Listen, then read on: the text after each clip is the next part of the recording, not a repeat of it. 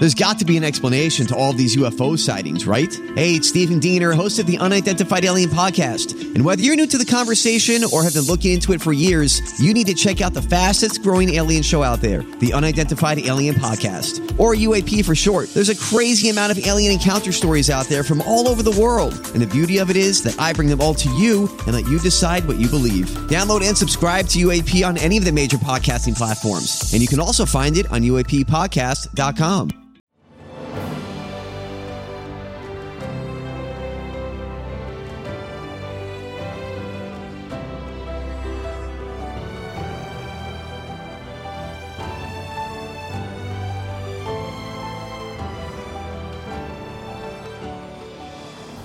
Welcome to the newest episode of Beyond the Fame with Jason Fraley. I'm your host, Jason Fraley, picking the brains of the top filmmakers, musicians, and artists of our time. Today marks 20 years since HBO's The Wire premiered on June 2nd, 2002, becoming one of the greatest TV dramas of all time. I spoke to The Wire creator David Simon at the inaugural Double Exposure Investigative Film Festival at the Smithsonian's National Portrait Gallery in 2015. Simon's crime reporting for the Baltimore Sun inspired NBC's Homicide Life on the Street and season 5 of The Wire, so he was the perfect choice to moderate the festival's opening night Q&A for Spotlight, which would go on to win the Oscar for Best Picture. I'm here with David Simon, the creator of The Wire and Q&A conductor here for Spotlight here, which was I, I got to say, I was sitting here in the theater here and, and just blown away. And I'm right I'm right there with you when you were saying during the, the Q&A when, when you're yelling out cut to black, cut to black as the phones are going off. Um, I, I shared that sentiment entirely. What was it like sitting here watching this as a filmmaker, calling for it to cut to black? Well, I mean, I saw the film uh, a couple nights ago, and I was Okay. calling then, so I, mean, I actually didn't see the end of it here. But Oh, okay. uh, but having said that, um, I just felt it was a very brave film uh, in the sense of the story does tell itself uh, as it gets going, and it's it's entirely worthy of the of the time and the effort spent to tell it.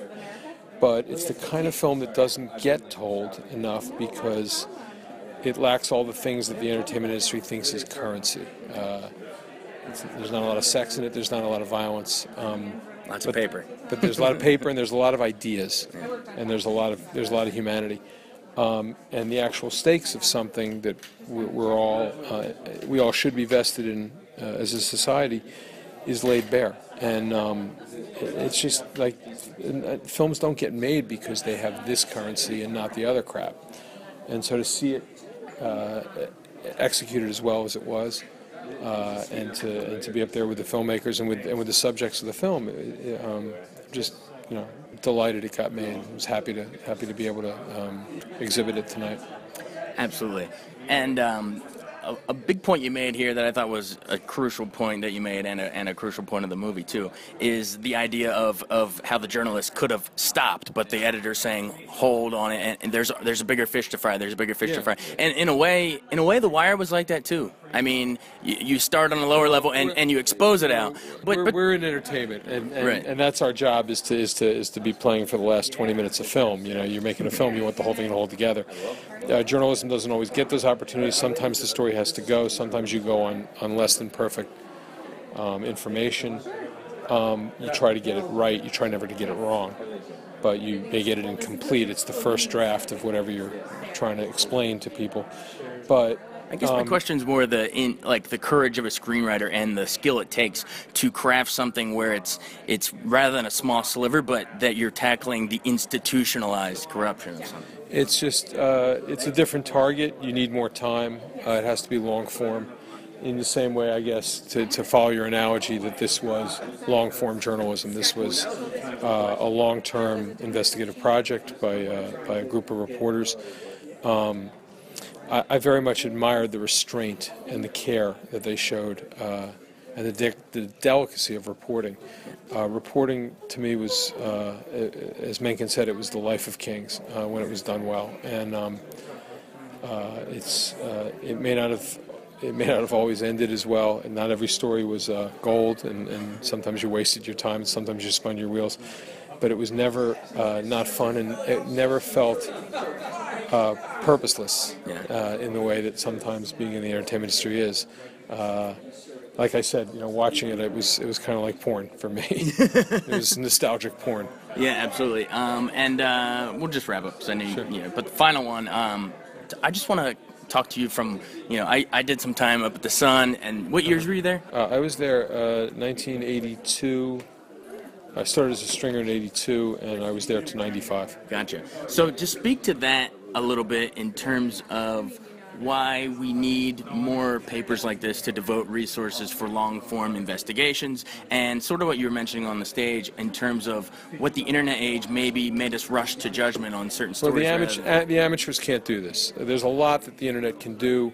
Uh, the immediacy of, of real time uh, uh, uh, reaction and what the internet can provide. Uh, there's certain things that, that, that, that ordinary people can achieve uh, and can cover certain things uh, in a very um, immediate and basic way. But what you just watched was journalism that can never be the amateur hour. It has to be professionals, it has to be people who devote their lives to it, uh, who look upon it as a career, who expect there to be a paycheck not maybe not the best paycheck you can make for that skill set, but right. but certainly enough that you can send your kid to school and pay your mortgage and have a life doing the same thing every day and coming back to work every day and you know and and, and beating the hell out of a story. Um, and uh, it has to be professional. And you know, at the at the paper I was at, there's 120 people where there used to be 500, and that dynamic, you know, Baltimore, the Baltimore metro area isn't is the same size. The problems are the same size or bigger, um, but uh, the number of people devoted to it is uh, is much less. And until they figure out the revenue stream, society is going to suffer. Absolutely. Sure. Well, thanks for taking the time. Sure. Thank you. Thank you. Thanks, I spoke to Simon again at the 2017 Maryland Film Festival during the grand reopening of the Parkway Theater in Baltimore. We actually spoke uh, down at the uh, at the spotlight screening at the premiere. Yeah, yeah, yeah. It was afterwards. Um, I guess before we dive into all this, um, let's let's let's uh, do a postmortem on that. So it, that went on to win Best Picture. It did pretty well for itself. But but then here we are a year later, and now everyone's talking fake news, and then journalism is coming back and holding people accountable now. So where do you sort of stand post spotlight? Um, certainly, if you were uh, a journalist and you were having an existential crisis um, over the revenue stream and, and, over all the losses that journalism had suffered, um, this last election cycle has proved your, the need for you. Now, whether or not that translates into a revenue stream is still a long, hard fight because the problems are still the problems in terms of uh, the product and, and, and where the money comes from now with the internet.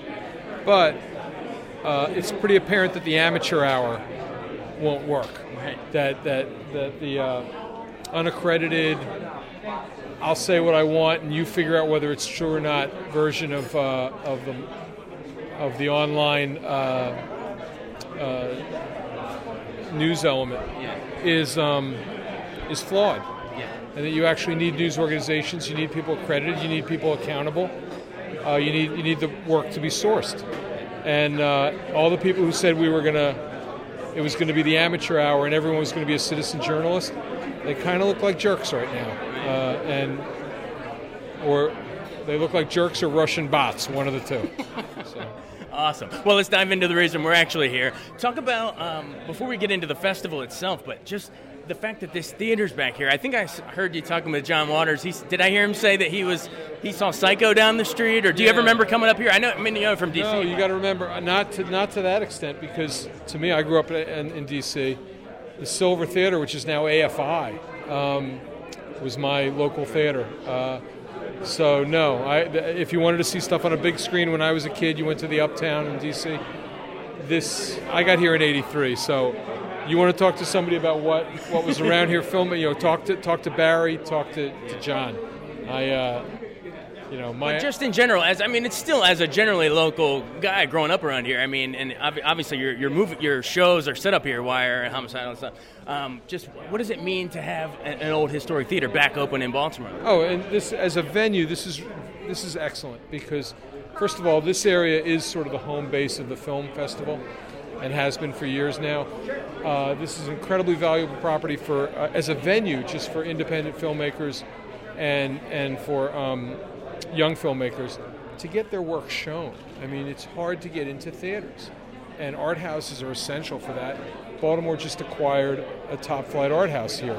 Not to mention, it's a venue for educational stuff, for training crew, uh, for getting people engaged in an industry that, let's face it, it's one of the few growth industries uh, left in this country, and um, jobs matter, and this is a clean industry. So I'm elated that uh, uh, Jed and the Producers Club and the Film Festival, they all brought it through. Um, it's really been uh, it's been a long haul for them, and I'm very proud. you mentioned you mentioned local filmmakers, and it's hard for them to get their work seen. Um, what what advice do you have for them? If, if there's any of our listeners that are maybe aspiring filmmakers or local film students or whatever, you know, what's the most common mistake you see them make, and how can they actually break through being an East Coast filmmaker? You know, I'm a terrible person to ask for that because my path to being a, a television writer and, and producer was really improbable. It came off of a off a prose work that I did that was that Barry Levinson bought, and. Uh, and and I and then they filmed it in my town, and, and I learned how to do it through a back door. Really, I, you know, I didn't go to film school. I didn't know which end of the camera was which to begin with. So I'm really a terrible person. Like, if, you know, when people come to me and say, "How do I get into the movie business?" I'm like, if I ever figure it out, I'll let you know. But um, I'm not being flippant. I, but uh, I would say one of the things is just to do it. Um, uh, there is so much now in terms of video there's less that's required now, technically, and in terms of equipment, to go out and to tell a film narrative. Certainly to, to, to create your first short or something, and to get on the, you know, to try to get onto the uh, festival circuit. Um, it used to be you had to, you needed a darkroom, you needed to cut film, you needed to um, videotape, and uh, and uh, um, the digital uh, abilities that, that come with that have really made it possible for people to, to dive in. And, you know, you can do the stuff you can do on a laptop now is extraordinary. Final question. Um, Got to ask you about The Wire. How, what, arguably my favorite show of all time. How did you guys how are you able to create so many? I mean, there's probably two dozen characters that all get equal screen time that they're just lodged in our brains like decades later. I mean, what what's the secret to, to giving them the right amount of time, but also be able to build those arcs? I mean, there's so many great characters. I don't know. I don't know. Um, it, it, I don't know why it has resonance. It, honestly, it's not even the most. Um, I'm proud of it. it. turned out very well, I think, but it wasn't even the most. Um, uh, or how should I say it? In terms of uh, execution, there are other things I've done where I thought it were turned out much more. Which were which were some of those things? Um, I thought uh, Generation Kill uh, was uh, in term, turns out in terms of execution. Um, but I guess The Wire went on for 60 hours, and people became accustomed to the world and the characters, and and it, and it found some zeitgeist. But uh, um, I don't know. You know, it's we did the best we could. We always do the best we can.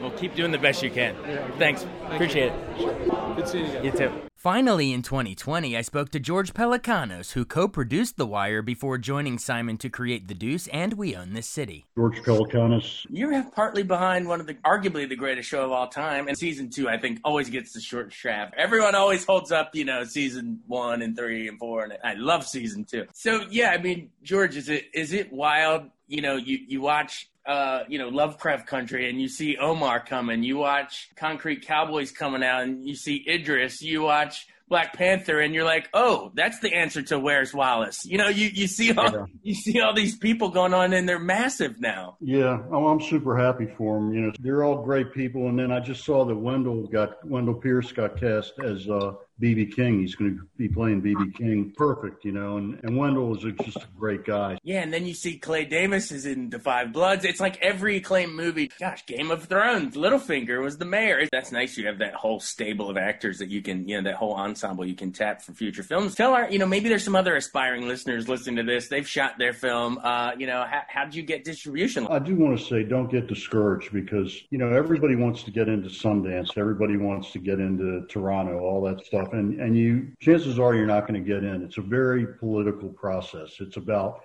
connections and um, you know if you can get a movie star to play the role even in a low budget film they'll let you in to those festivals because they want the movie star to come to the festival to give them more press.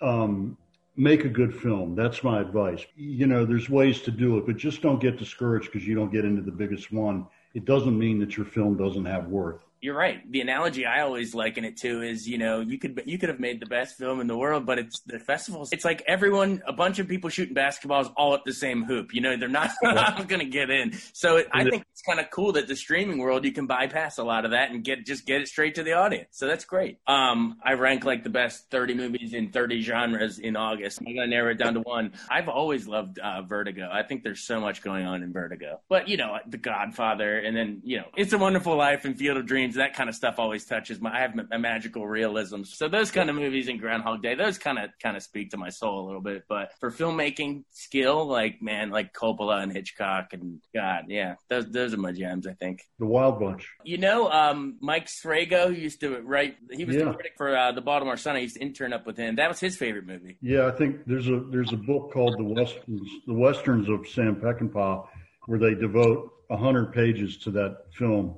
And when you read those hundred pages, you'll realize why that that film is one of the great works of art of the 20th century. And and it, and it actually changed my life because I, I saw it with my dad in the theater first run. And when I walked out of there, I was like, that's what I want to do. You know what I mean? I was a little kid. Wow, you got to see it in the theater? I'm so jealous. I really, I really wish I could transport myself back in time and see a lot of those in the theater the first time. You know, Ride the High Country is good too, but uh, Wild Bunch is on another level. The way that whole, the way it like intercuts. I, I always think of that opening where the guy's on the horse and he like goes through the the window. window and, you know yeah. what I mean? And but they like show it three different times. yeah, yeah. They shot a lot of film on that on that uh, when they they they. I think it. I think when that movie was done, it was it had the record for the most amount of film shot on any on any movie ever at that time. I wouldn't doubt it. And William Holden and Borgnine, they're just they're just they're awesome. I could talk about that all day. Yeah. Thanks so much for joining us on Beyond the Fame with Jason Fraley. Remember to hit the subscribe button and give us a five star rating if you like what you hear. We'll see you next time.